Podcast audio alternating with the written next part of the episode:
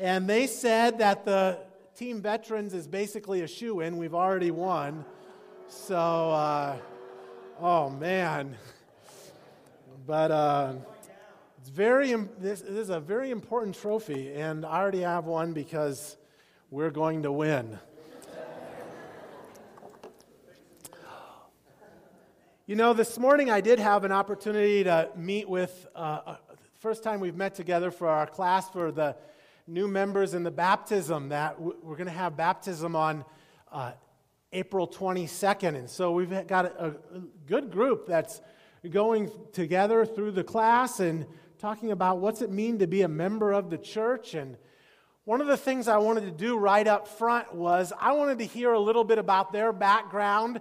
And then I wanted to, and we didn't quite get to this because that's as far as we got, but in the next weeks, we'll be, I'll be sharing a little bit about our background and the things in the history of our church and uh, the ways that God has worked among us. In fact, just in preparation for this class, I've kind of gone back and I've reviewed some things to make sure I got all the details right. But our church was started in 1935 by a pastor by the name of uh, Frank Heisdorf to reach Japanese Americans in the San Gabriel Valley. And so after only six years of existence, the church had to close its doors because most of the members were then sent off to internment camps during World War II. And it wasn't until six years later that they were able to uh, reestablish meeting together as a church. But it is interesting to note if you go back to our records, the membership and attendance numbers were greater after the war than before the war during a time when they weren't even meeting together. And a lot of the credit can be, uh, uh, for that, can be given to the Quakers who were, came in and lived in the internment camps and really made a, a major impact through their work and their testimony. But then in 1956, an English department was formed, and we've had now 11 English pastors since then. Uh, I look at Gene Hara out here, Gene Hara's husband pastored our church before he passed away. And I just think of all of the faithful members that have been in our church for the, all of these years. And just more recent history, we think about how we were able to move to this property and felt uh, God's call to reach the city here. And just, I think about all of these things and how, and how God has used us so much.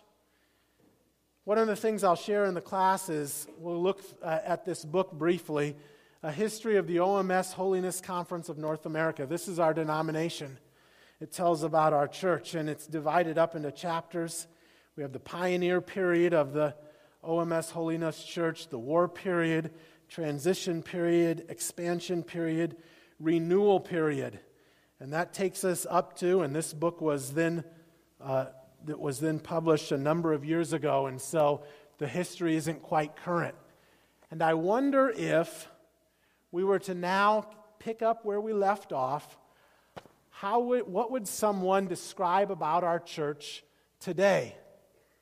If these are the periods that we have gone through, what's our current period?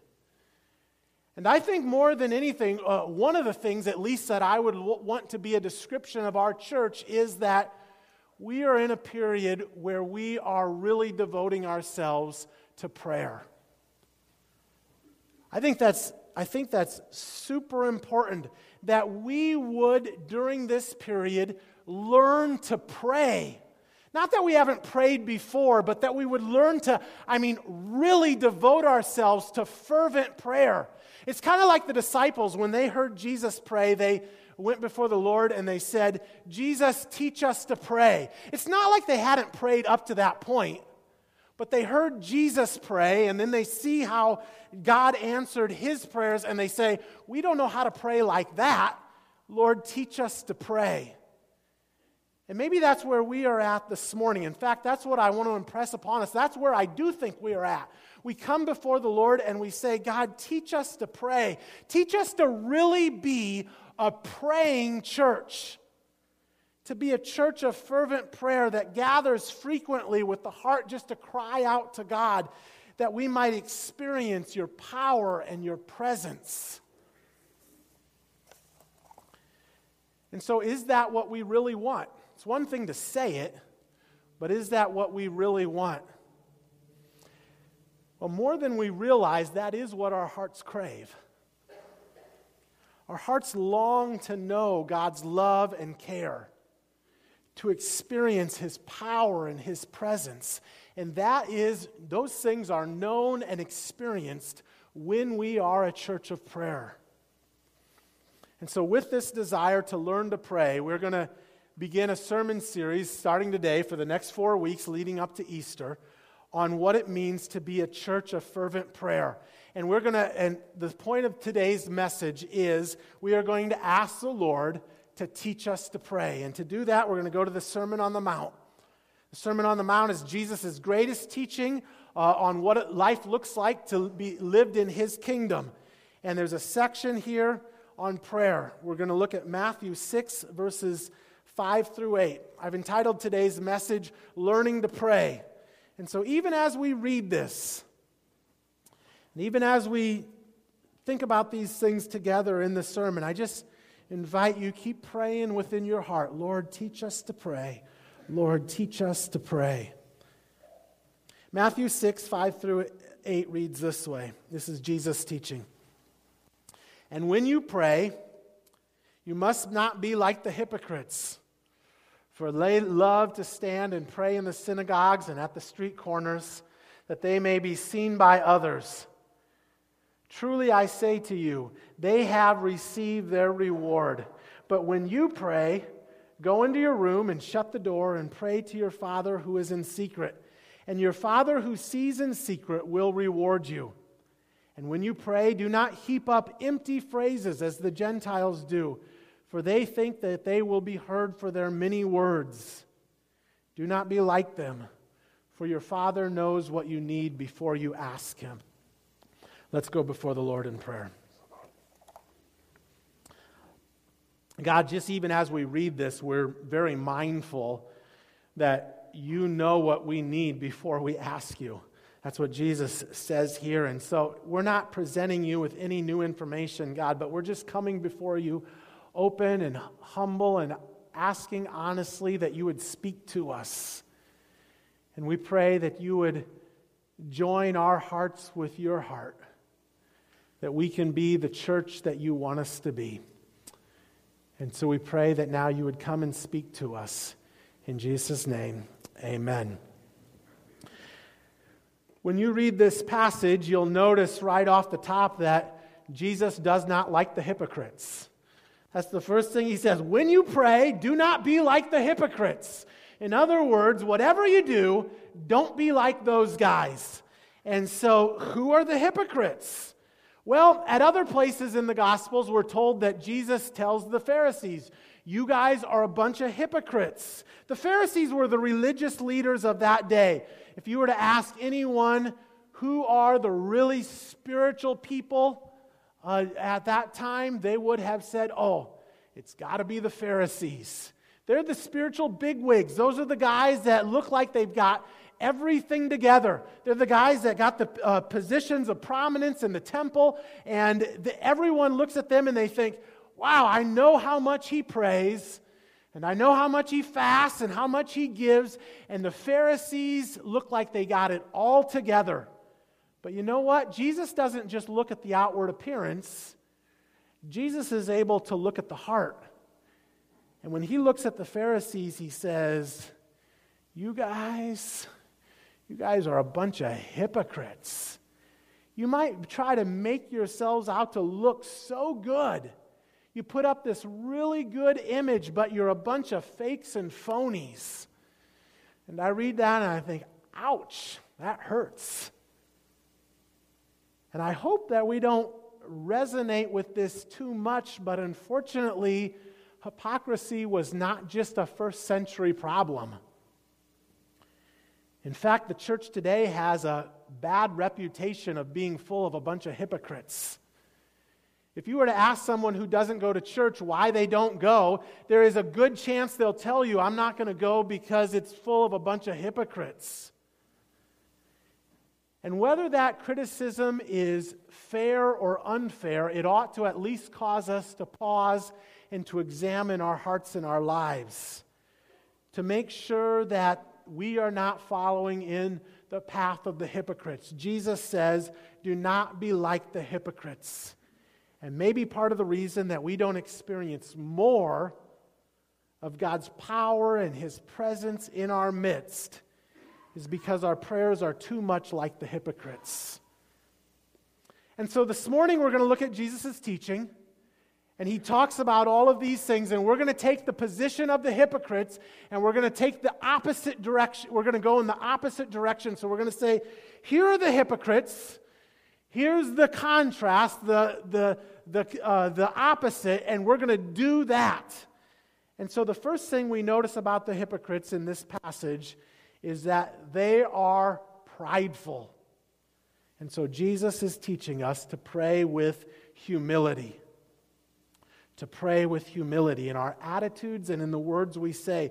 Jesus says the hypocrite stands in the synagogue and on the street corner so that he can be seen by others and he puffs himself up.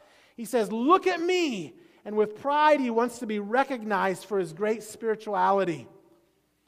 And in contrast, the humble person, Jesus says, Go into your room, lock the door behind you and pray to your Father who is in secret. And you know why that's a helpful practice?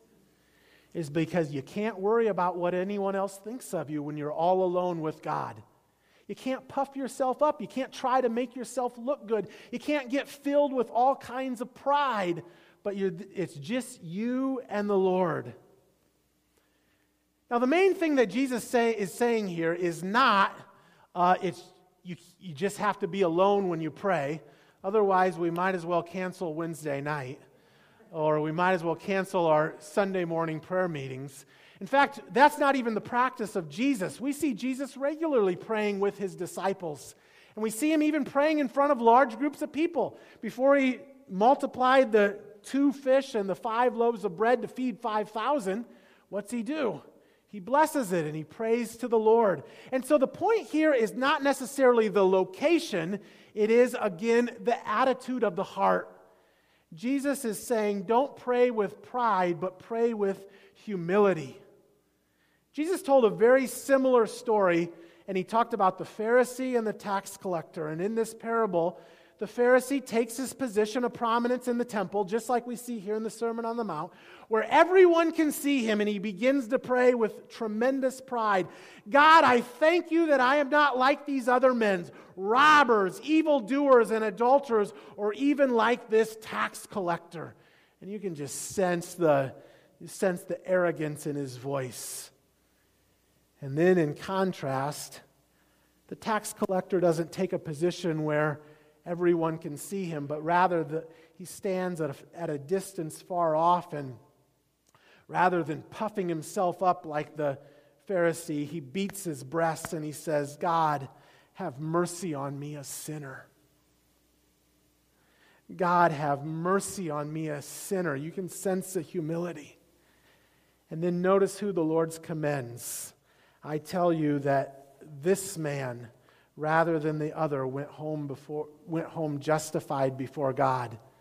For everyone who exalts himself will be humbled, and he who humbles himself will be exalted. So, what is God calling us to do?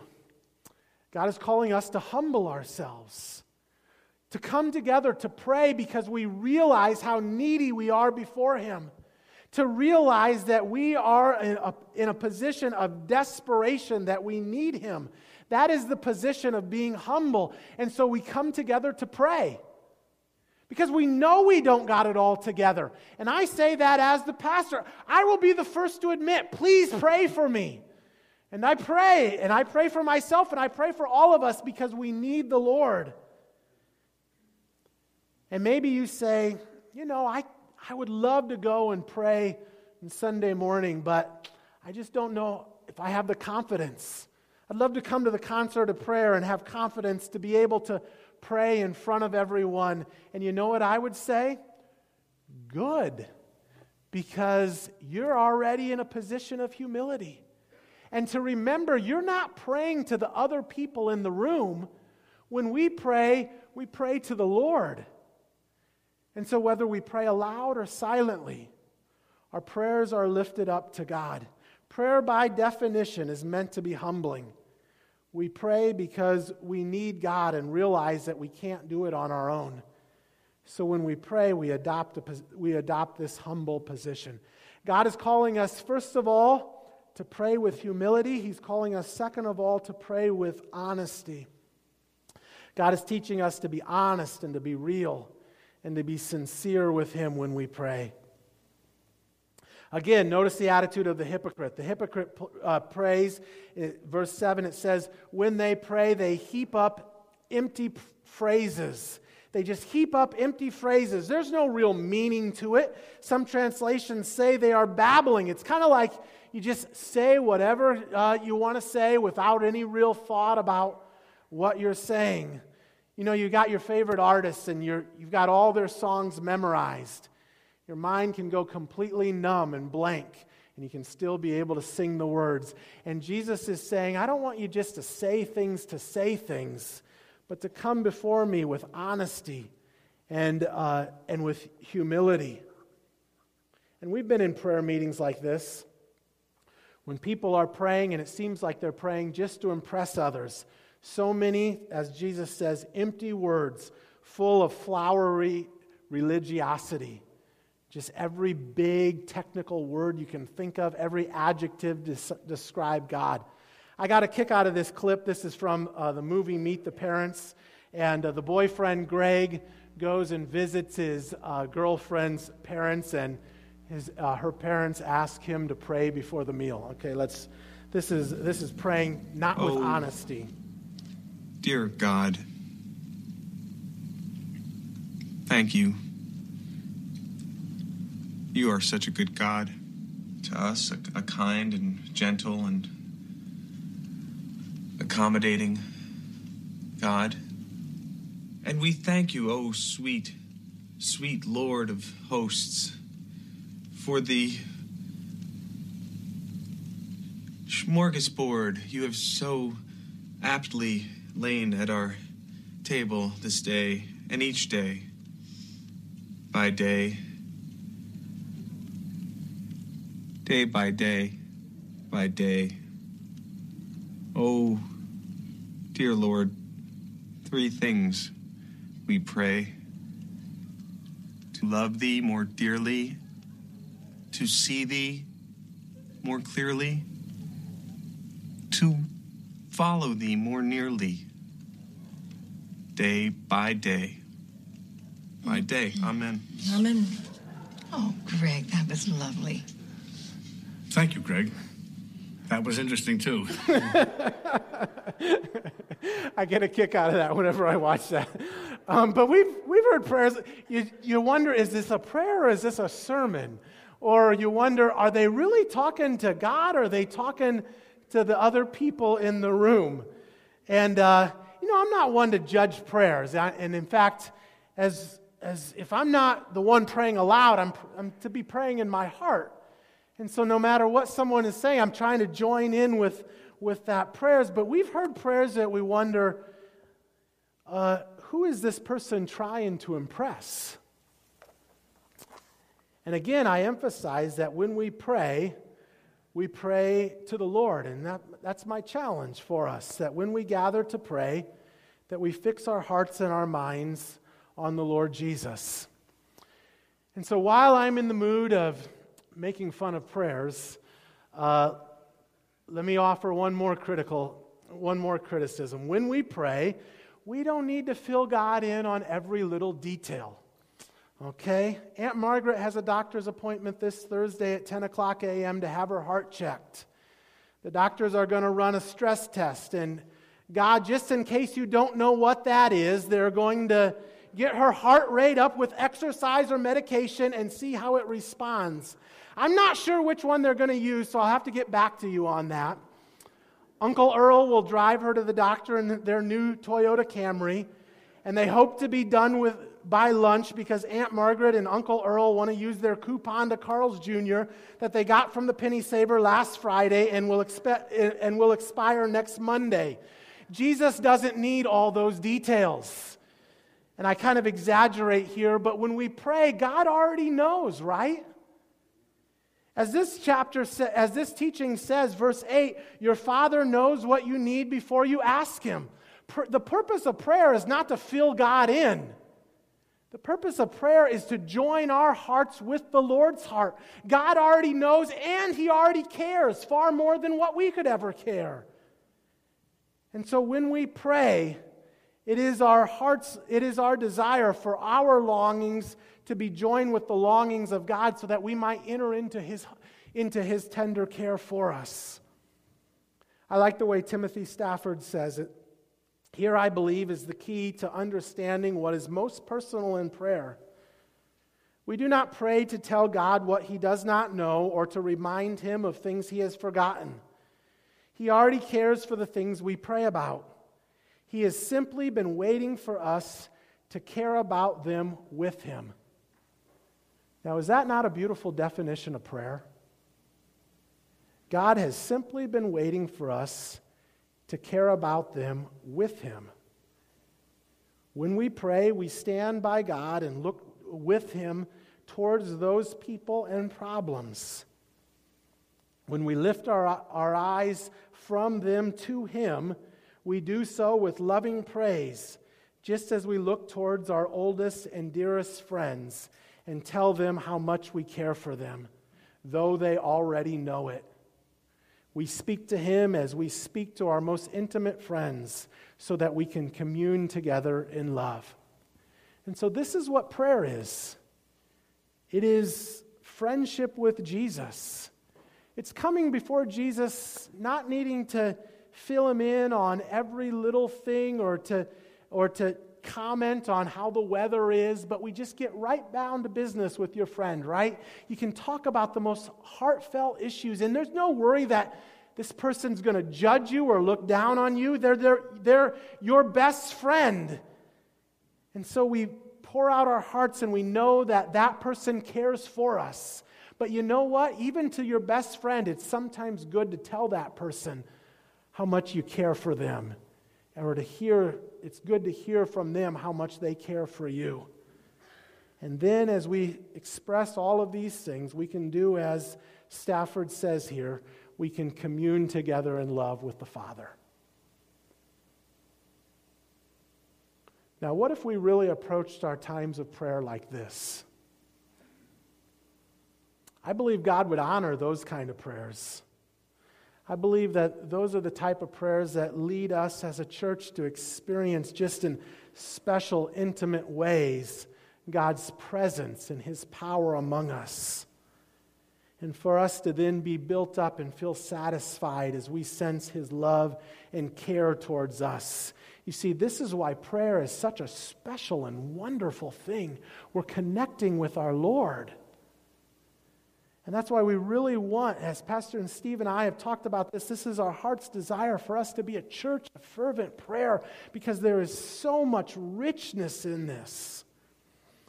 And so we pray with humility, we pray with honesty, and the third thing is we pray with hard work. Now, we talk about all the benefits and how wonderful this is, but that does not mean it is easy.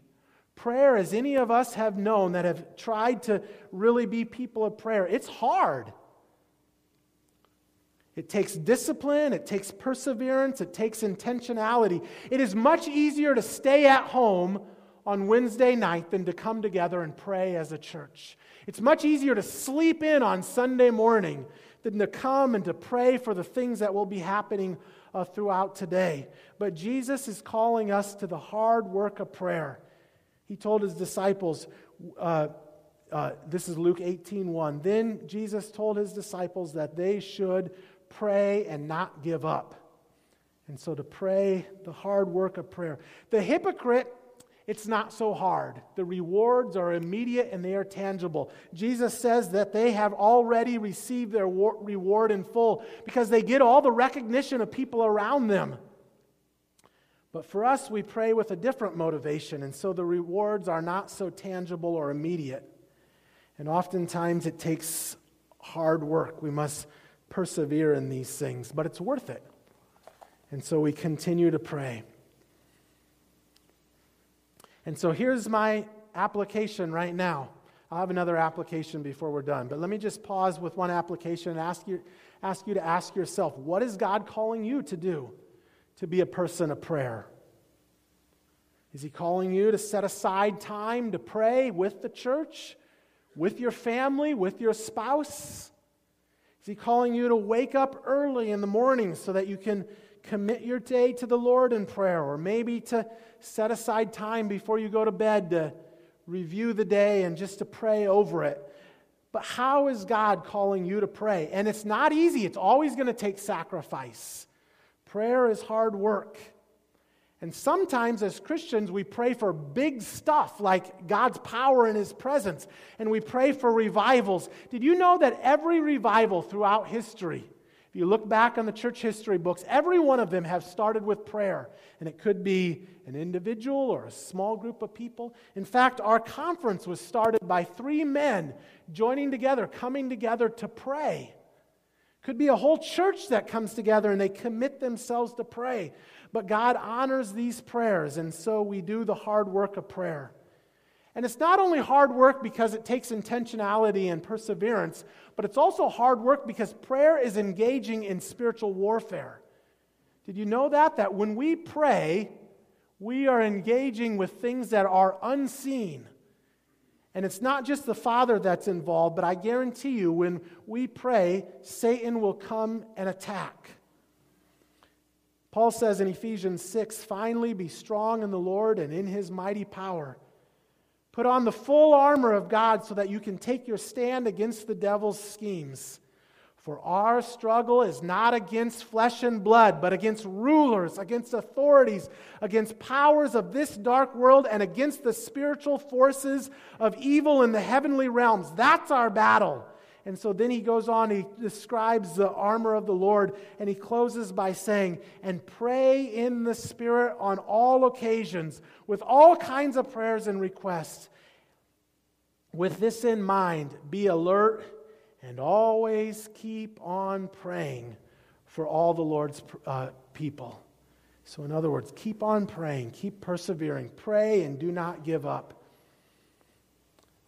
Now, I, I know it sounds kind of weird, but sometimes I can tell if we are on the right track as a church, if I can sense the Satan's opposition.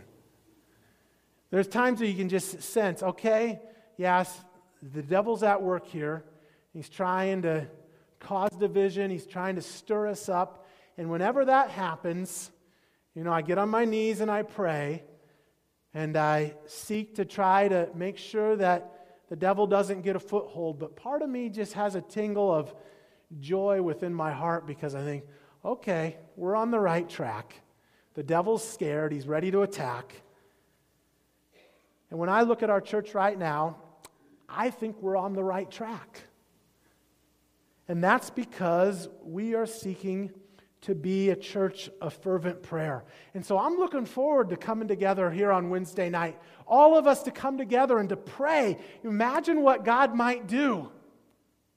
I'm looking to, forward to us continuing to pray together because this is the right track. God wants us to lift our concerns up to Him.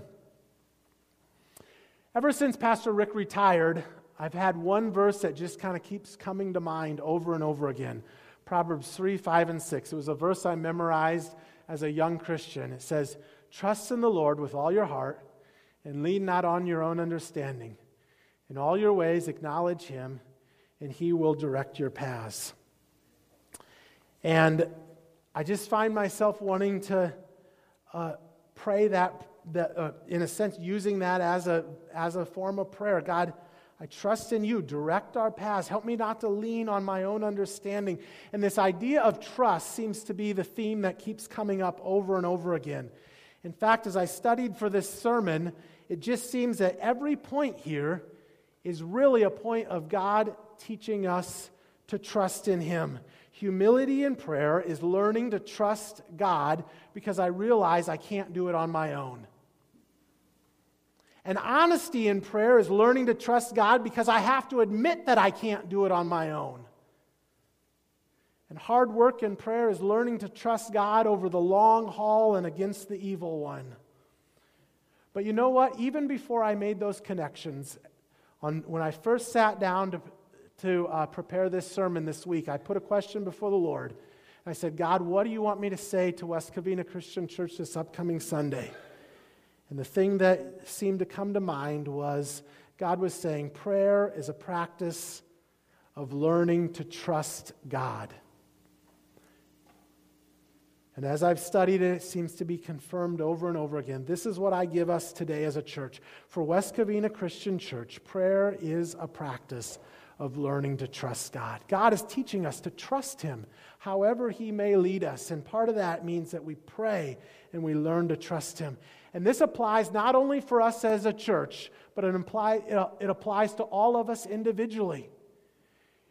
Every one of you comes into this sanctuary this morning, and there are things going on in your life that I don't know about, and maybe the person sitting next to you doesn't know about, but you know, God knows about them.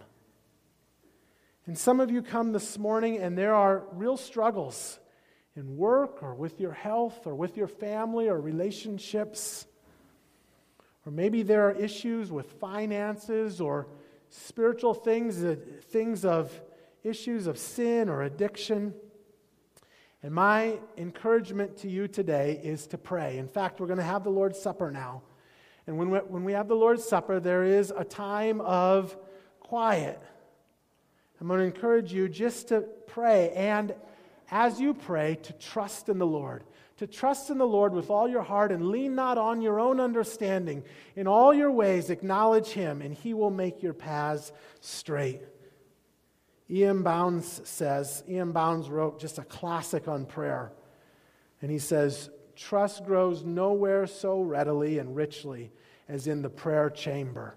And that's what Jesus is teaching us here. This go in your room and lock the door, metaphorically speaking, to go in that prayer chamber, just you and the Lord. And it can be here in the sanctuary, it can be wherever you are at, but this morning we're going to gather around the Lord's Supper. And it is going to be a place where you can enter into the prayer chamber.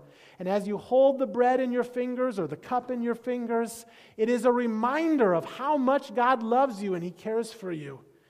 And it's an encouragement to pray and to trust in Him. Prayer as a practice of learning to trust God. Let's go before the Lord as we prepare for the Lord's Supper now. In fact, I'm going to invite the ushers to come forward. And as they do, I'll just encourage us to quiet our hearts and to uh, prepare our minds and our hearts to receive the Lord's Supper. This is one of the few practices that Jesus asked us to do regularly. He asked, uh, before he ascended into heaven, uh, he, and before he was t- betrayed and turned over to be crucified, he ate the last, a Last Supper with his disciples. And before he left us, he said, Do this in remembrance of me.